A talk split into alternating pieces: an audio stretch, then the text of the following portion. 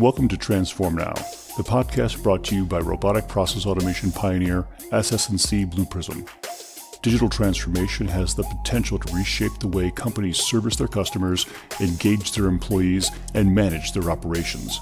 Whether you're looking to develop strategies, tactics, or best practices to positively impact the future of work, or you're curious to see how other companies have successfully navigated their digital transformation programs, then this podcast is for you. We're here to help you transform now. Hello, everyone. I'm Brad Hairston with SS&C Blue Prism. Welcome to the Transform Now podcast. Today, I'm privileged to have as my guest Jesse Tutt. Program Director of Intelligent Automation at Alberta Health Services, a Blue Prism customer. Jesse and I will be talking about Alberta Health's automation journey, including how they leveraged process mining to advance their automation program and benefits. Welcome, Jesse. Why don't you start us off with an introduction? Thanks, Brad. Yeah, my name is Jesse Tutt, and I'm the uh, program director of the IT Intelligent Automation Center of Expertise at Alberta Health Services. Been with AHS for 15 years, been in IT for 21, and I actually have a, a, a software development and a digital marketing background as well. I think I've I'm on my fourth startup right now, and so do serial entrepreneurship. And uh, yeah, I've been my background is really based on finding technical solutions to business problems. So I started off my career on the technology side learned software development. And then most recently, I've extended that from analytics and then jumped now into automation for the last few years. And Jesse, you told me that you live like right between Calgary and Edmonton. So which one do you root for in hockey? I, would have to say my father actually played with Lanny McDonald way back when he was young from the Calgary Flames, of course but I do side with uh, the Oilers. Yeah, for sure. probably, probably good for your career progression. I would assume. so, for those not familiar with Alberta Health Services, why don't you tell us more about your organization? Sure. Alberta Health Services is uh, one of, if not the largest company in Canada. We have about 180,000 users, 127,000 staff, 2,700 people that work for IT in the area of, and uh, you know, 6,000 servers and 90, probably over 100,000 computers.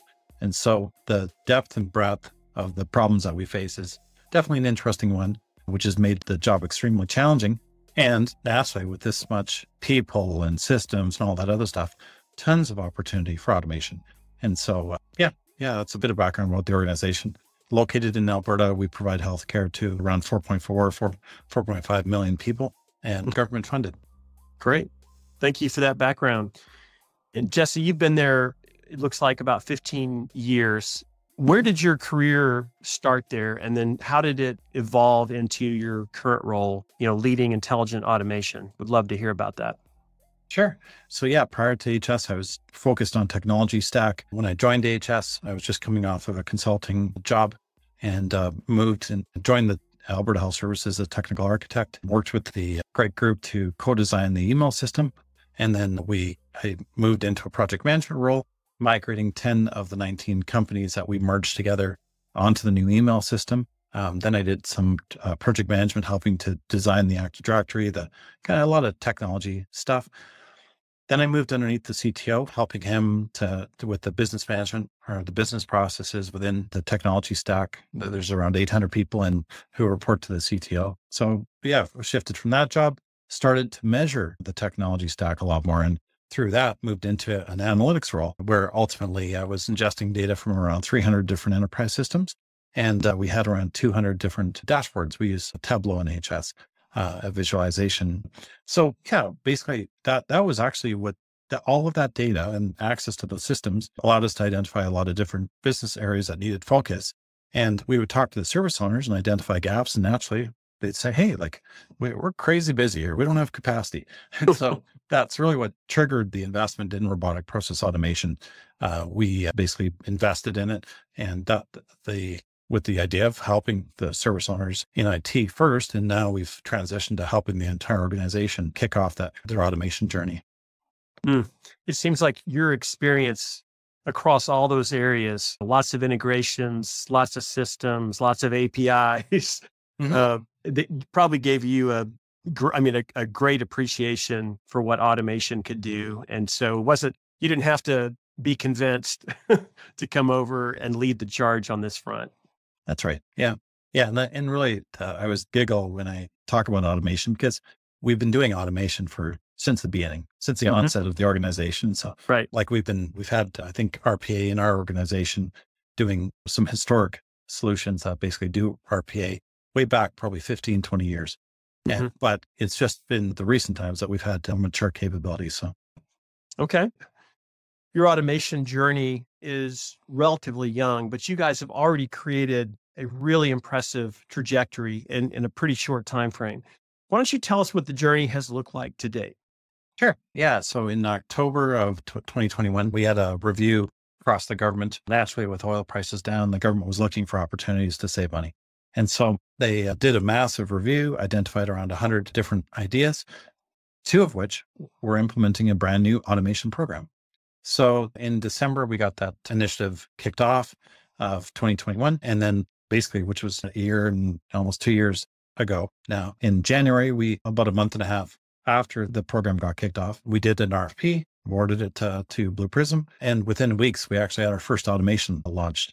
I think it was three or four weeks. So since then, we've you know, kind of kind of catapulted. Uh, started with four people, and now we have 17, and we just got approved for another four people. But we've got a contractor, we've got six students. My team has actually been heavily uh, ratioed uh, for temporary resources, um, hmm. just because of cost pressures, and secondly, wanting to make sure that we had we're, we're proving strong value. So mm-hmm. we have uh, six students, we have three casuals, six full timers lead, and then some other uh, supporting resources, uh, which we were, were super fortunate for. We have a Six Sigma black belt process improvement person who helps us, project manager, and then of course various FD across the business. Our approach has been a little bit different than some, where we've been really focused on making sure that all of the different automations that we do are business driven. So mm-hmm. for each department that we onboard, for example, finance or IT, um, you know, typical most of these departments have thousands of people that report to them. The department head is in, intuitively the sponsor of that, the automation program in the context of their department.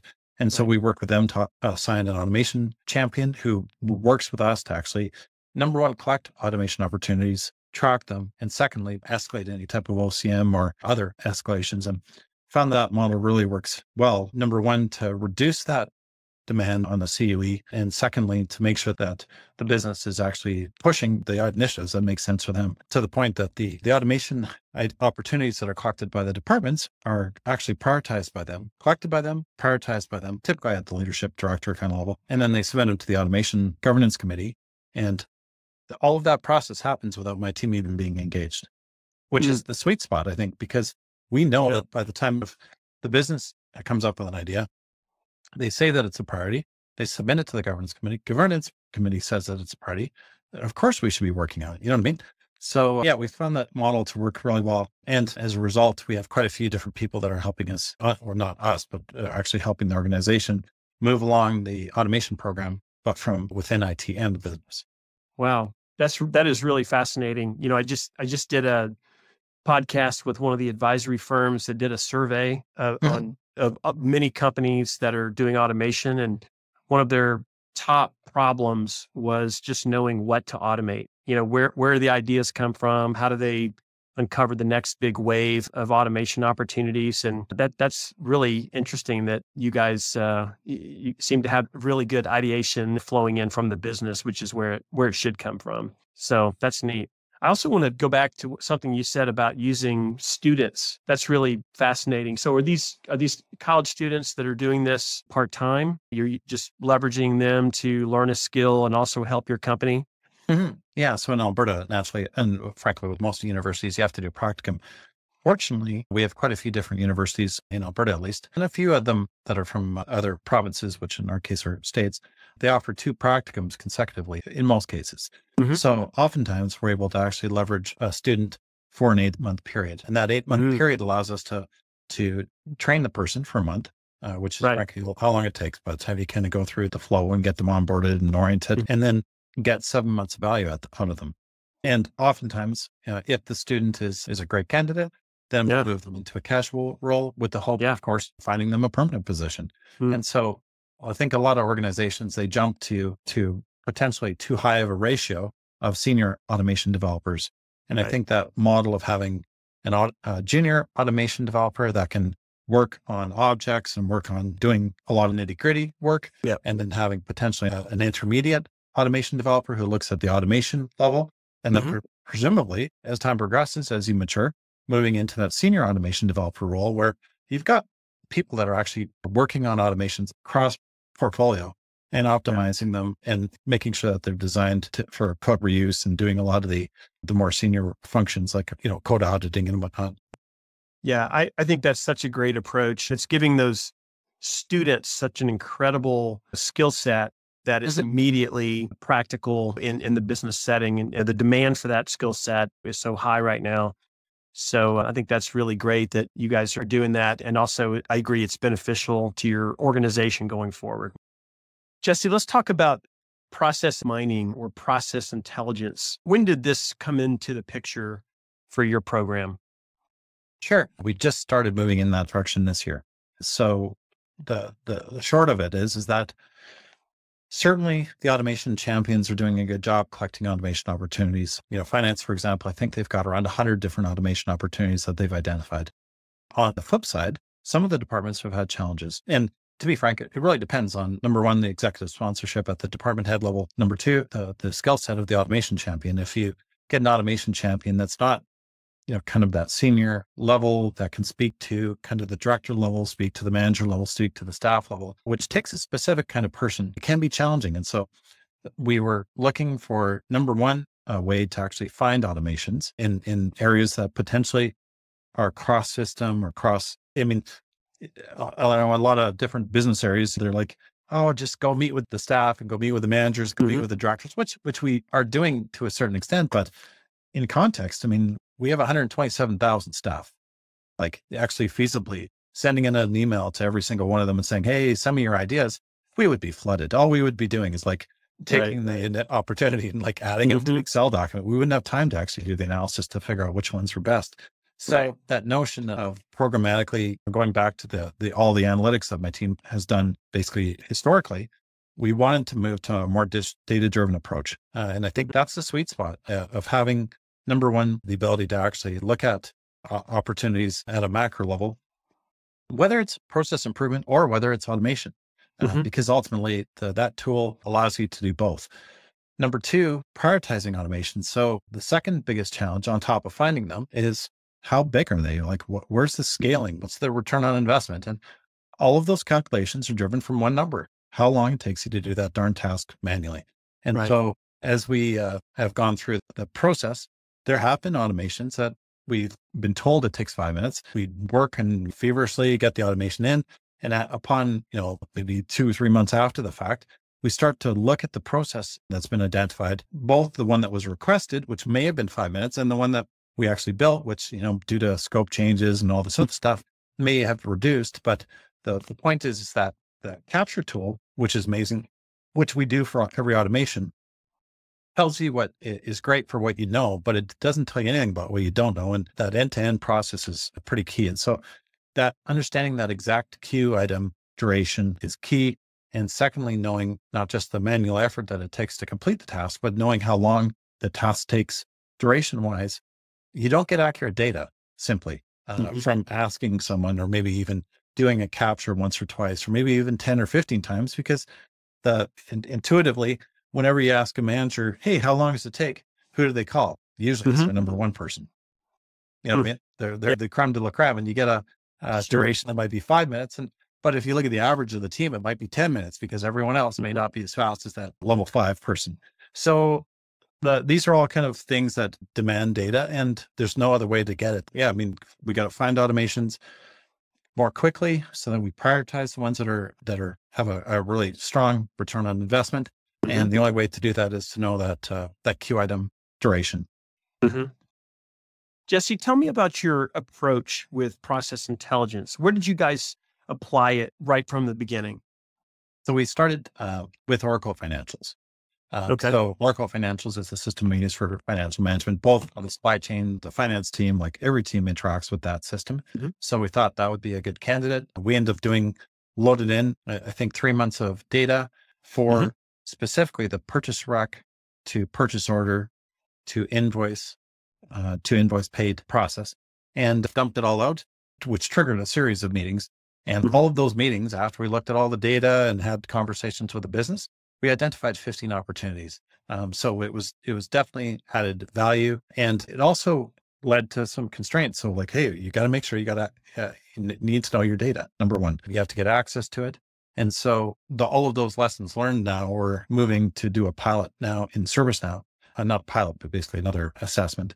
Yeah. And um, yeah, it worked out well. I mean, uh, we were able to leverage the tool, and and yeah, we found there's a ton of excitement around what it can offer, and yeah. and as we move into other enterprise systems, because you know we've got I think 1,800 or something like that enterprise apps, quickly filtering, hey, which one has log files, and uh, mm-hmm. trying to get access to the data, and that's just for the for the process mining side. Once the task mining piece for more familiar, we're already talking about potentially using it for quite a few different automations yep. and potentially um, I, I do think there's still value like ultimately knowing the the steps in the process across systems and secondly just understanding the unproductive time which is a, a key calculation in any type of tco or roi but having the the task mining to be able to actually look for opportunities having right. capture to actually record the scope that we've all agreed upon and then secondly uh, being able to actually look at it potentially six months after we implemented mm-hmm. and being able to validate like, okay, so here's what the process was before.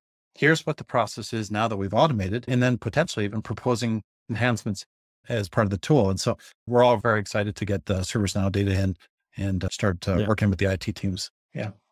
And are you looking for task mining to address the process steps that are kind of away from enterprise systems, some of the gaps that That's right. occur? Okay. Okay. Yeah. Yeah, for sure. That makes sense. Jesse, do you see process intelligence becoming a fixture in your discovery process? Is this the new normal for your team? I assume you'll still continue to get ideas from the business through the the more routine methods, but just tell us what that looks like going forward. I think inevitably that every department like will still collect automation opportunities from the business, but the difference is that we'll be feeding them BPPI data to trigger that discussion using mm-hmm. data. Far too often you collect an automation opportunity potentially the the director may not know precisely what their staff are doing, or the manager, mm-hmm. or potentially the staff may not know what would know what each other are doing. And mm-hmm. so you, you, always have to have that skeptic lens, for lack of a better way of saying it, but being able to say like, okay, here here's what the data is, and at least triggering the discussion that way. And so, yeah, I don't see our process changing. I see other than having the BPPI data input that process. Mm-hmm. Okay. Jesse, when you look at your program as a whole, what are some key success factors that you believed help it achieve such great results?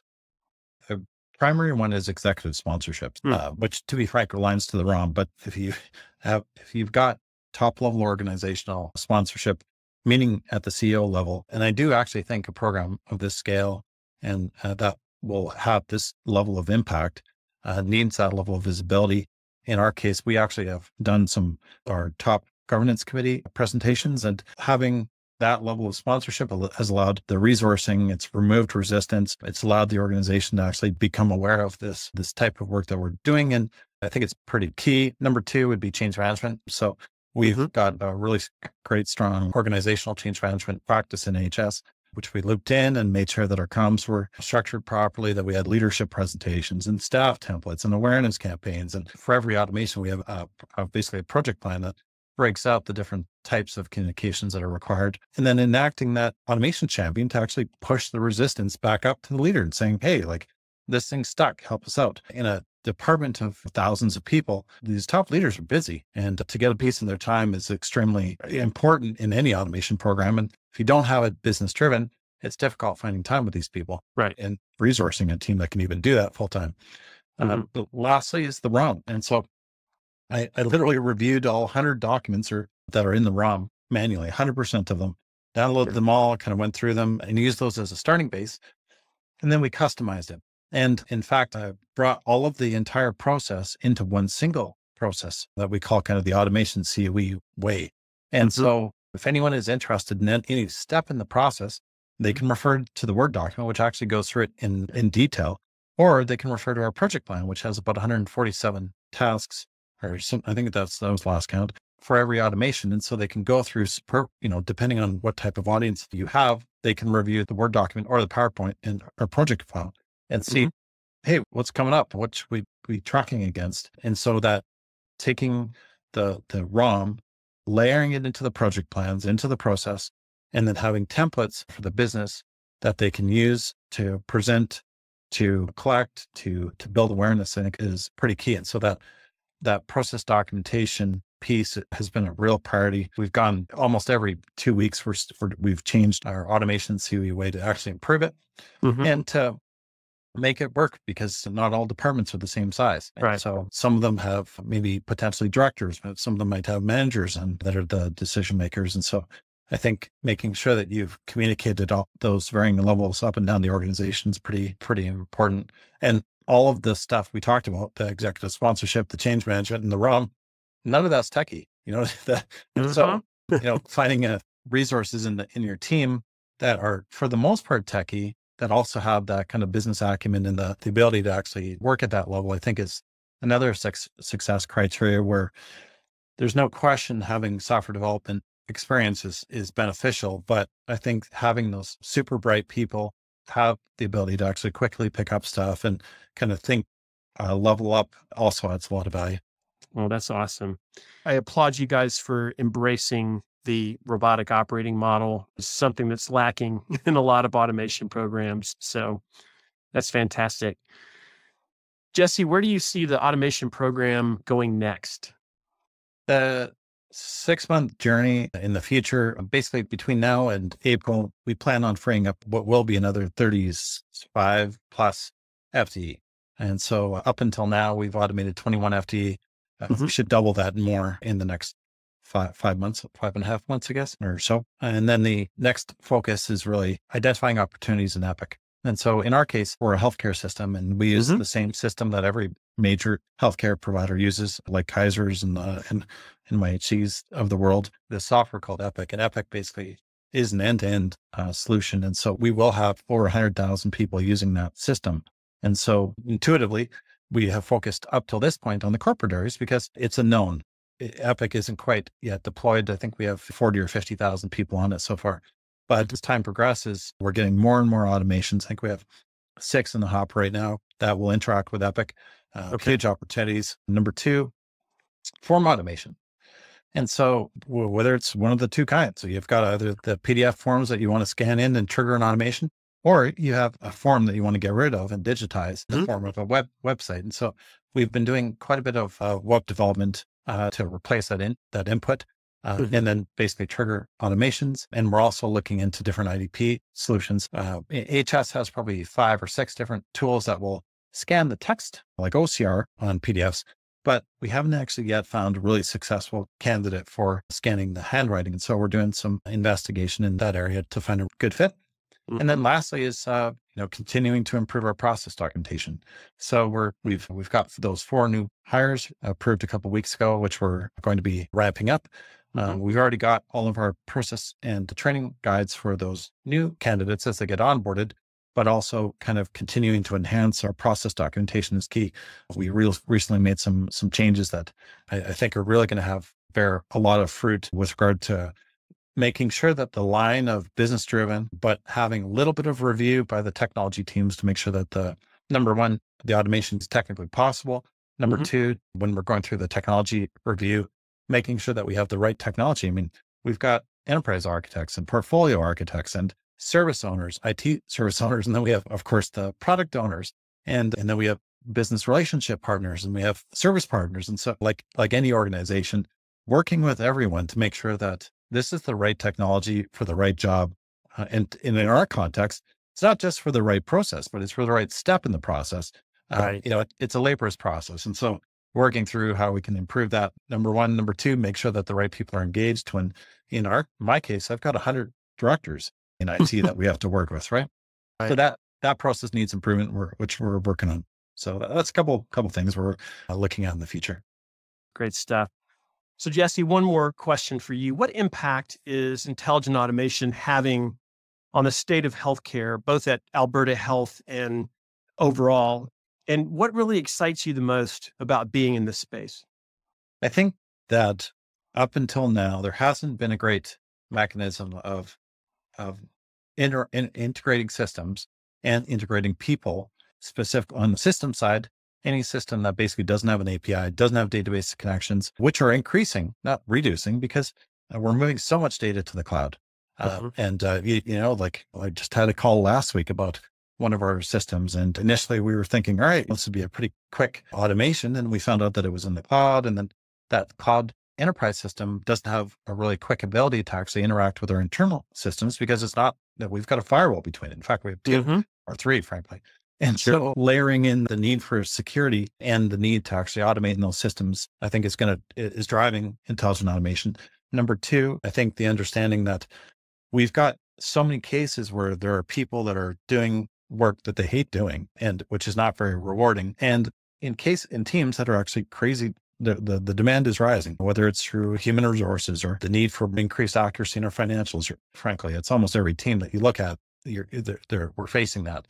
Mm-hmm. All of them have automation opportunities that can now be realized, not because there's a one new technology, but because we have a whole suite of new technologies that are actually coming on board, whether it's AI is kind of getting better or the robotic process automation technologies or the IDP solutions or the form automation tools. All of these are kind of the the maturity has, has risen to the point now that the, and they're now being able to be integrated into an end-to-end intelligent automation stack that frankly wasn't here even a year ago.